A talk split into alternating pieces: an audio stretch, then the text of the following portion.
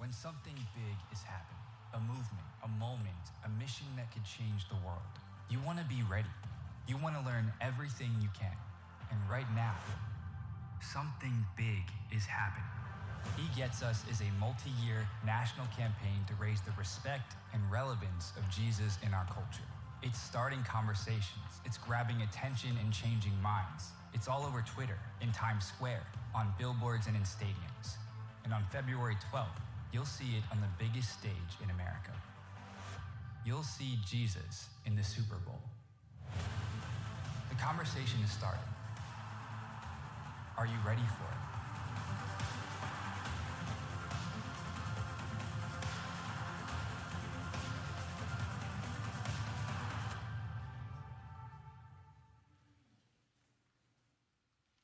Hi, everyone. Around here at Messiah, we are passionate about seeing people come to know Jesus. We also want all of you to feel equipped so that you can share your story of faith with people who are in your life, people who might not yet know who Jesus is. And that's, that's how we accomplish the Great Commission, is all of us going out and sharing our faith. And of course, that's our mission here at Messiah to connect people to Jesus. And so there's an incredible opportunity for all of you to be activated into talking with others about Jesus in your circles, and it starts today, Super Bowl Sunday. It's why our current worship series is He Gets Us, almost like we planned it this way. And this year, because of the campaign, Jesus indeed is in the Super Bowl. Yep, He Gets Us is running two separate ads during the Super Bowl at a cost of $20 million. So, this is a chance for you to start conversations because people who know you and know about your faith might ask you, What do you think about these ads? What do you think about what they're saying about Jesus? And so, I want to encourage you to do three things. Number one, watch the game. You heard that right at church. We're encouraging you to watch the game. That's what we want at Messiah and eat chicken wings as well. Or it has nothing to do with Jesus, but actually just eat whatever you want. Uh, number two, invite a friend. This series is going to continue for a couple more weeks, and so we want to see people. Um, we want people to see Jesus for who he really is. And so invite a friend to worship with us the next couple weeks. And then, number three, would you pray? This is the largest faith campaign in history and it's raising awareness for who Jesus is in our country. And I think we have an incredible opportunity to use this to help people get to know Jesus. For our message today, our video is called Outrage. Perhaps you've already seen it on TV during commercials. And just a reminder, we are glad that you are here. There was this controversial figure. Everywhere he went, people challenged him. They questioned his ideology trolled him, called him ugly names.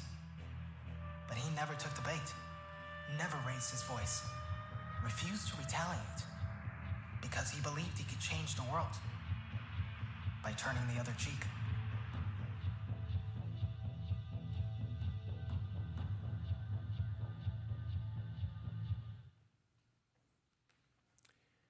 So, the purpose of this ad is to confront the growing outrage that seems to be taking root in our society. It's like our divisions and our echo chambers take what starts as disagreement and it turns it into hostility and hatred. I know you see this. And by contrast, the ad showed that Jesus also faced deep anger and mischaracterization by others. They were always misrepresenting Jesus, and yet he responded with love and with kindness. Ed Stetzer writes about how to bring our best when it seems like the world is at its worst. He says, unsurprisingly, when someone conveys disgust toward me, it's not a great feeling. But more importantly, I know our conversation is over. That person can't hear anything else I would say because that feeling of disgust and revulsion destroys empathy, which is essential to any communication. So, how do we respond to rejection or when we're tempted towards outrage. Uh, one man went on a journey to learn a better way to do this. In his TED talk, Jia Jiang described how the thought of rejection terrified him throughout his life. So he did an experiment. In his 100 days of rejection, he described in detail in his book, Rejection Proof, how I beat fear and became invincible through 100 days of rejection. Jia came up with a variety of random activities with total strangers and he recorded the results. He wanted to face rejection each and every day on purpose. For example, he asked a random security guard if he could borrow $100. Guard said no. He asked a worker at Five Guys if he could have a refill of his burger. Five Guys said no. He went to a Krispy Kreme and he asked an employee to link together donuts so that it would look like the Olympic rings. She said yes. There's a video from that encounter and it went viral. Millions have watched it. He asked for a haircut at PetSmart. They said no, but they thought it was hilarious. And here are three things that he learned during this journey of intentionally facing rejection. He said, number one, rejection is a great teacher. Rather than being traumatized or outraged by rejection, we can approach it with curiosity and we can learn from the experience. Number two, rejection makes us stronger. By simply being willing to face rejection, within just a few weeks, people, including his family, said that Jia had become a new person. In fact, he seemed more assured of himself. And then, number three, rejection gives us perspective. He learned not to take things so seriously, and he learned to laugh at himself. Rejection is rarely as bad as we think it is. Ultimately, being outraged solves nothing.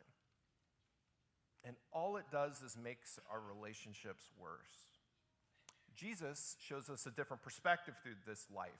He didn't respond to rejection or mistreatment with outrage, he responded with love. So be prepared. Following Jesus Christ will bring rejection.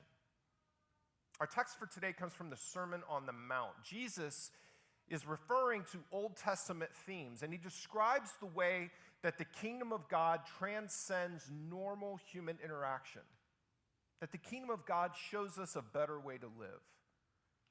And he does this by beginning with the phrase, You have heard that it was said. And then he shows his better way, but I say to you. I want to take us from doing the minimum, he says, to a life of love and generosity. So when Jesus says that he has not come to fulfill the law, when he's come to fulfill the law, he's telling us that he's moving us from law to gospel. Do not murder becomes don't even be angry. Or it's not good enough to not just murder someone. What if you could actually reconcile the relationship? He even tells us to drop our offering envelopes. Instead, go make peace with someone first, and then you can give your offering to God. Jesus takes the command, do not commit adultery, and he tells us, don't even lust. The, the law tries to put parameters around divorce and tries to put parameters around cheating. It just keeps them in check. The gospel wants to keep your family together, it wants to keep your family strong. So, Jesus in the New Testament is pulling us forward into a better ethic, a better way of life. Do not cheat, to do not even think of them as an object. So, help them keep their vows to each other.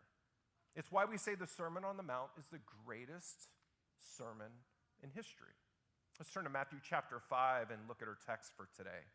Jesus said, You have heard it was said, eye for eye and tooth for tooth. But I tell you, do not resist an evil person.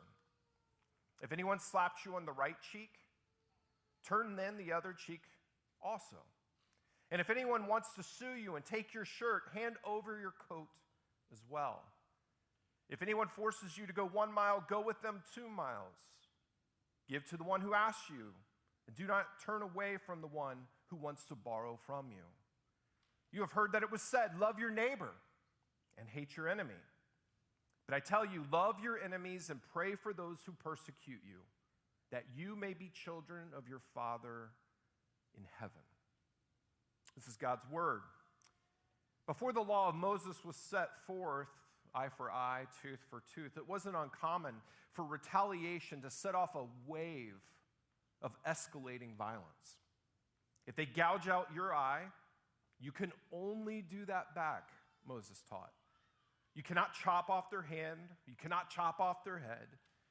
Retaliation cannot escalate. But Jesus takes a simple law and he expands it. And I think Jesus is teaching us something very, very profound here. And it's not that you never defend yourself, it's not that you never defend your family or defend your country. It's not that at all. Because for sure, fighting evil can lead to good things. And of course, it's one thing to save yourself, but what Jesus is asking you is this What if you could actually save bad guy? What if you could help the bad guy change? Jesus is saying a black eye can stop a bad guy this time, but a black eye can't change him. Only one thing can change him.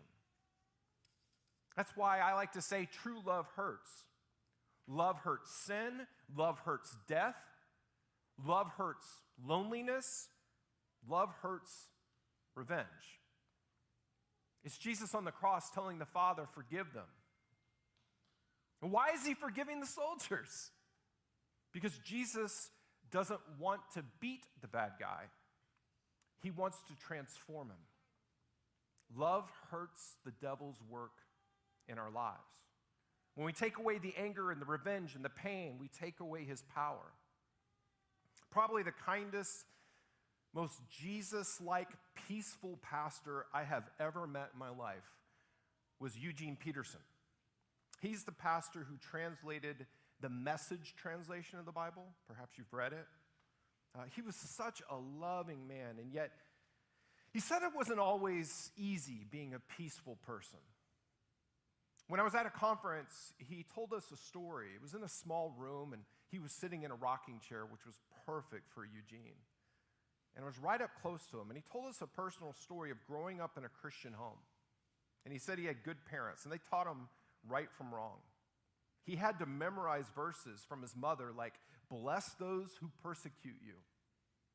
And the verses we read today, including, and turn the other cheek. But those Bible quotes didn't protect him from a bully at school named Garrison Johns. He said, Imagine being so bullied day after day and trying to remember your mom's words. Pray for your bully, she would tell him. And suddenly, one day, you just snap. The Bible verses dropped from his consciousness, and he reached out and he grabbed the abuser by the neck. And to his surprise, he realized, I'm actually stronger than Garrison Johns. He wrestled him to the ground. He sat on his chest. He pinned his arms to the ground with his knees. It was too good to be true. And he hit him in the face. And that felt good. And he did it again. And then blood came from the bully's nose. And all of his friends were cheering and egging him on. And he begged him. He said, Say, uncle. The bully wouldn't. Say, uncle. But he wouldn't. And then suddenly he remembered his mom's words, her Christian influence in his life. He commanded his, so, his foe, Say, I believe in Jesus Christ as my Lord and Savior. And the bully said it. And then Eugene Peterson, the most comforting, loving pastor I think I've ever met, said, My bully, Garrison Johns, was my first Christian convert. See, what Jesus is showing us is that responding with outrage, responding with retaliation, When somebody offends us or disagrees with us, that is not his way of the kingdom. He wants us to choose a better way. And so, number one, Jesus teaches us that we are to choose generosity over outrage. Being a follower of Christ means to choose kindness over outrage, generosity over stinginess, patience over retaliation. That would be very rare in our culture of outrage today. Take, for example, when Jesus said, If someone forces you to go one mile, go two. At that time, the Jewish people was occupied by the Romans. And Roman soldiers would frequently draft individuals on impulse to carry their loads for them. And the law said they could do this for up to one mile. This was your way of supporting the troops. Jews, however, hated this treatment. It emphasized that their country was being invaded by Roman rule. And even though they firmly believed that they were God's people, that God had given this land to them, the Romans kept putting that in their face. Very zealous Jews would refuse to do this, which resulted in conflict. And it would result in punishment for other Jewish people. In contrast, Jesus encouraged his followers to take a different course of action. Rather than rebel against this, he told his disciples, take the opposite approach. Don't just do what the law requires, carrying their pack one mile, but carry it an extra mile as a way of showing kindness and grace. This demonstration of self sacrifice would ultimately, Jesus believed, be far more effective in freeing your people because it would soften the hearts of the people that were against you. I think Jesus' crucifixion is the ultimate extra mile example. Number two, Jesus says, choose sacrificial service over resistance. So, who in your life needs you to go an extra mile with them? Before the crucifixion, there's a difference in attitude between Jesus and his disciples, especially the disciple Peter. When Jesus' followers saw what was going to happen, their reaction was to bring swords to the garden. Their reaction was to use swords if those soldiers came near. And of course, one of them, Peter, struck the servant of the high priest and cut off his right ear. But Jesus reacted very differently. He made them drop their weapons. He put the man's ear back on and healed him. Jesus could have responded with outrage, and rightly so, because he was innocent. But instead, he wanted to show grace. Imagine if the church majored in that. Imagine if that's what we were known for in our community. Instead of outrage or fear about what's happening in the world, let's remember that perfect love casts out fear. Jesus then finishes by telling his disciples that we are to love our enemies and we're to pray for them. It's hard to hate someone when you're praying, praying for them. Try it. Find somebody you hate, pray for them daily, and see if that hate hangs out in your heart. Pray for their life, pray for their health, pray for their well being. Uh, and don't just pray that they start to think like you, that's cheating. Nothing like that. Just pray for their well being. It's certainly counter to what normally happens in our outrage culture. And then, number three, choose love over hate. Again, in Matthew chapter 5. I like to say that the gospel is a bad judge of character, that grace is a bad judge of character. Because God's grace doesn't focus on character at all. God's grace doesn't focus on how good you are or how well you behaved. God's grace only focuses on the sacrifice of Jesus Christ. You didn't earn the forgiveness of sin. The forgiveness of sin was a gift of Jesus Christ on the cross for you. grace is a bad judge of your character. And thank God it is. Because God has given us the gift of grace, which means we have the gift of salvation as well. Grace and outrage cannot coexist. So if you're prone to outrage, stop before you explode and ask yourself this question If I do this, am I somehow putting a shadow on the grace of God? If I talk like this, am I in any way getting in the way of the gospel? If anybody had a reason to hate because they had been dealt a bad hand, something they didn't deserve, I think it was Joseph. Not Jesus' dad, the guy in the Old Testament who had the multicolored coat. Joseph was loved by his dad, and maybe his dad showed a little bit too, too much favoritism, but Joseph was a good son. But because of this, his brothers were jealous of him. They had it in mind to kill him, but instead only sold him into slavery. And then when he was sold into slavery, he ends up in Egypt. And in Egypt, Joseph continues to try hard and to be a good person. And he ends up being elevated. And suddenly in Potiphar's house, he's a, he's a lead aide there, a lead servant, and he's doing well. But then he's accused by Potiphar's wife of trying to have an affair with her, which he wasn't. And then Joseph is thrown into jail. Again, he's wondering why he's been dealt such a bad hand, but he continues to pray for God to impact his life and for God to continue to keep his faith strong. And over time, and particularly because Joseph was able to interpret dreams, Pharaoh needs him.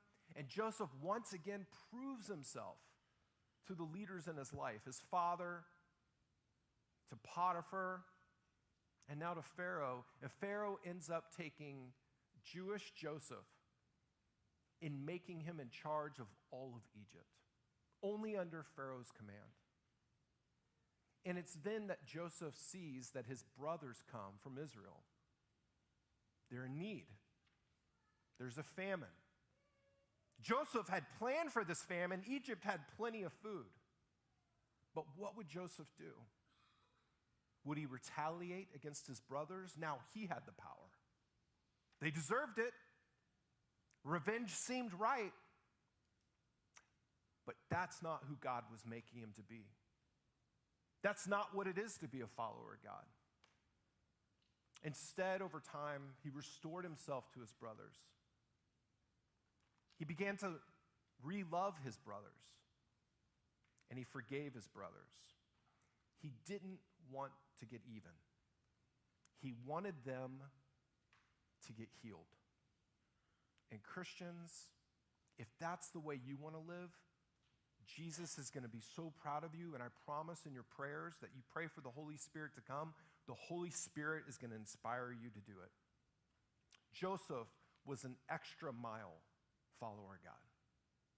Jesus taught us to be extra mile kind of Christians. And as I like to say, I call this a Jimism. The extra mile life turns enemies into friends. And I think our culture needs a whole lot more of that. All right, Pastor Chuck, I'm going to invite you out so you can pray for these people so that they can go eat some chicken wings. God bless you guys.